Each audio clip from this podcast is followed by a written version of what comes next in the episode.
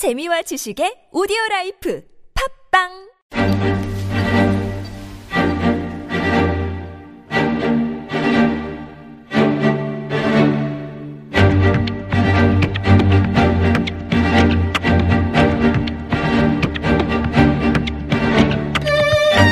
뽀얀거탑에서 진행된 의료상담만을 정리해 선보이는 뽀얀거탑 의료상담입니다.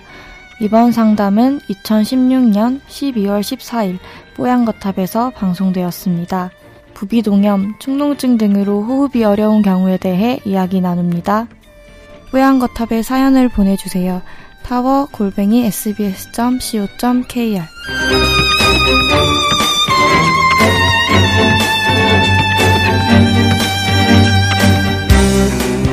자, 이분은 남편 때문에 사연을 주신 분인데요.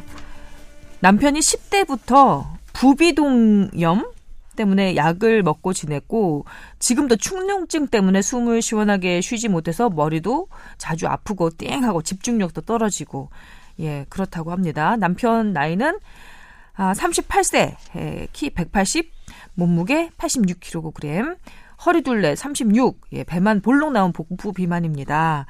아, 축농증이라고 하면 주변에서 다들 뭐 그거 죽는 병도 아니고 별거 아니다 이렇게 가볍게 생각하지만 본인도 그렇고 옆에서 지켜보는 이 아내의 입장에서도 그렇고 너무 고생하신다고 밤에 자다가도 많이 깨어나고 어, 그다음에 주변에 사람들이 있는데 코를 킁킁거리거나 코를 풀거나 하는 모습도 좀 민망하기도 하고 코에 좋다는 뭐 작두콩차, 유근피차, 도, 도라지 배즙 이런 것도 먹어봤지만 이렇게 마시는 차 종류로는 전혀 아무런 어, 효험을 보지 못했다.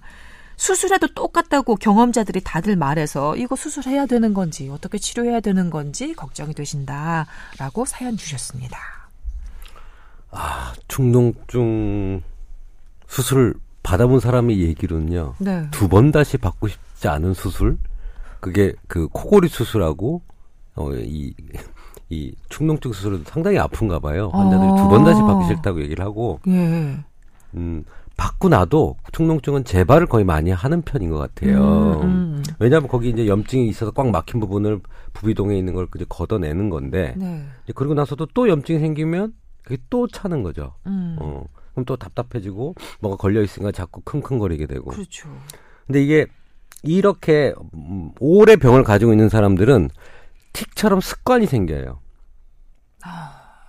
이게 재미난 게 이제 그런 사람들이 수술해서 좀 좋아졌잖아요. 네. 염증 높고 많이 좋아졌는데도 이 킁킁거리는 거랑 이게 습관이 남는 사람들이 있어요. 음. 음. 근데 이 이렇게 만성적으로 되게 고쳐지지가 않는 분들은 음. 좀 다른 방법을 한번 고민해 보셔야 될 것 같아요. 음, 수술 한 번도 해보고 그래도 안 되면 다른 한방 치료라든지 다른 부분의 염증을 억제하는 치료를 한번 해보는 것도 어, 좀 좋고요. 네. 예. 근데 저는 옛날에 그런 경험을 했어요. 그 류마티스 환자예요. 염증이 되게 심해가지고 음. 그뭐 휴미라라는 그런 면역 억제제까지 치료를 받아야 되는 사람이 있었는데 네. 희한하게 그 면역 억제제를 이렇게 쭉 주, 주니까 축농증이 좋아지는 거예요. 그 힘든 축농증이. 그래서 그 면역 억제 부분을 정말 조절을 잘 하면 네. 어, 어려운 축농증도 좀 고쳐질 수 있을 것 같다는 생각을 사실 하고 있고요. 몇 네. 케이스를 받고. 예. 근데 그렇게까지 축농증을 조절하진 않아요. 그렇다고 예.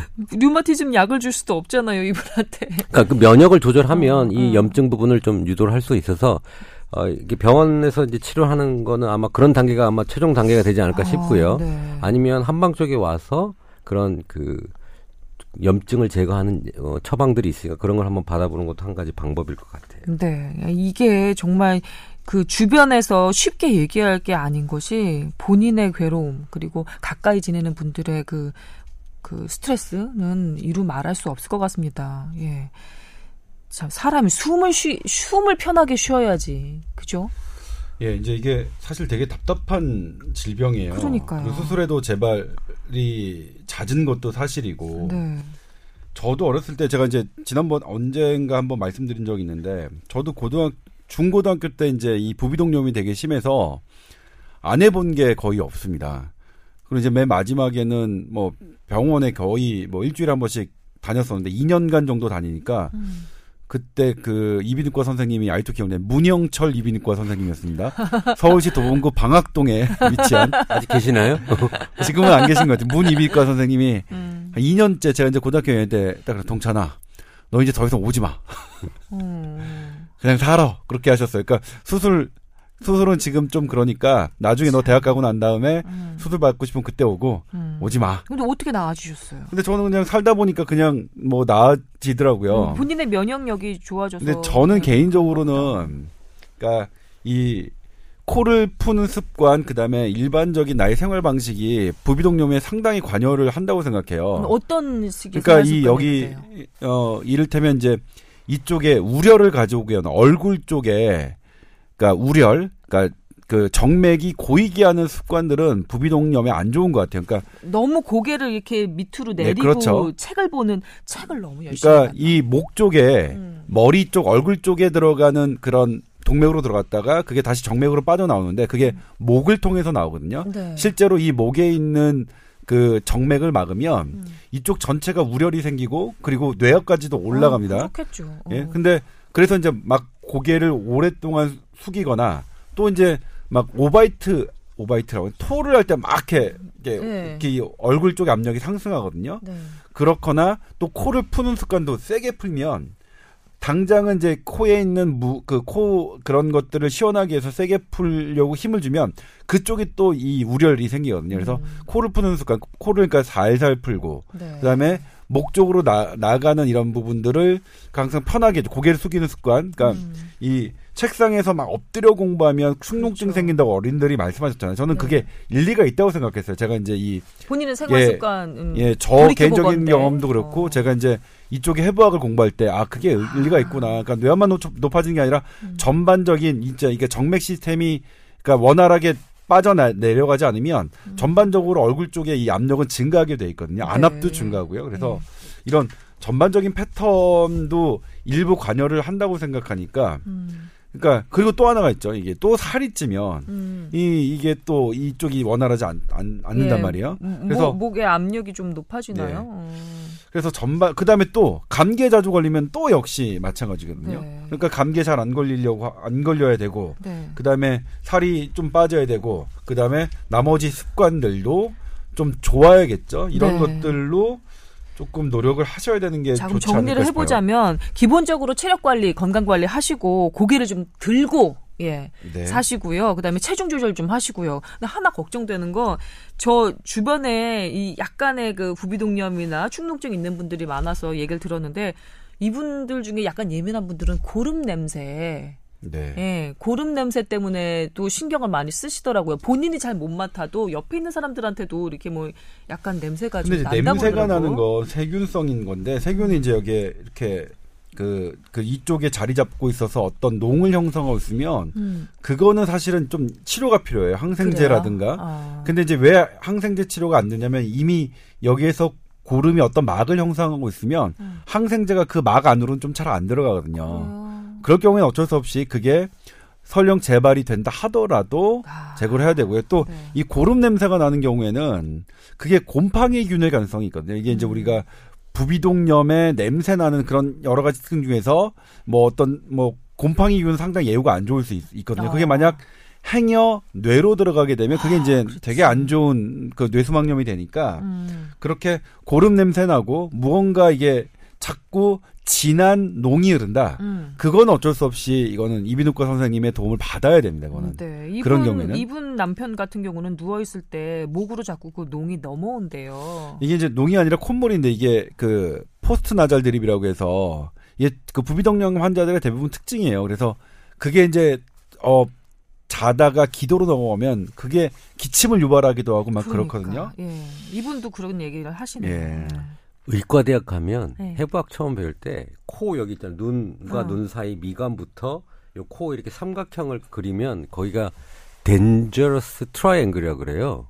무슨 뜻인가요? 아주 위험한 삼각지라는 아, 거예요. dangerous triangle. 예. 발음이 제가 안 좋으니까 좀잘 아, 들으시면 아니요. 돼요. 예, 예, 예. 근데 여기에 이제 이 삼각 이 삼각지 부분에 있는 염증은 뇌로 들어갈 수 있으니까 항상 조심해야 된다라고 가르쳤어요. 그러게요. 일단 물리적으로도 너무 거리가 가까워요. 가까워요. 그래서 뇌로 갈 수가 있어서 음. 코에 염증 그러니까 우리 여드름 이런 데도 짜지 말아라고 이렇게 교수들이 얘기를 했었어요. 너 어, 심지어. 어, 심지어 어. 여기 쪽은 뭐 해서 그게 뒤로 가서 내려가면 위험하니까. 음. 어, 그러니까 저는 그게 기억이 나서 코 주위는 안 건드립니다. 잘. 음. 근데 이게 축농증도 요코 모여 있잖아요. 그렇죠. 예, 예. 근데 그런 염증이 계속되면 뇌로 갈 수는 있어요. 세균성이 어. 강해지면. 이야.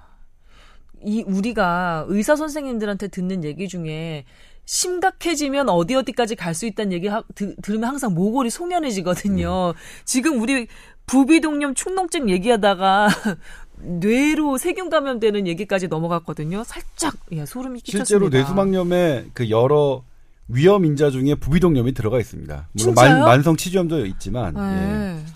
네. 그러니까 어, 아. 가까운 곳에 있는 세균은 잘 들어가기 쉽죠. 네. 그다음에 이제 최근에 또 밝혀진 건왜 음. 그러면 이쪽 이, 이 많이 들어가느냐, 그러니까 음. 뇌로 잘 옮겨가느냐 하나 밝혀진 게 이그 1번 뇌신경이 후각신경이거든요. 음. 이 후각신경을 타고 들어가는 메커니즘이 하나 최근에 밝혀졌어요. 어. 미세먼지가 뇌로 들어가는 기전도 후각신경이었습니다. 후각신경을 타고 뇌로 들어가는. 원래는 뇌와 뇌는 차단돼 있는 동네인 줄 알았어요. 음. 그런데 지금 약물도 바- 그래서 잘 침투가 안 되잖아요. 네. 그런데 거기에 연결되는 관들이 이제 미세하게 다 나오고 림프액도 어디를 통해서 가고 어. 먼지도 글로 들어가고 이제 여러 가지가 밝혀지기 시작했어요.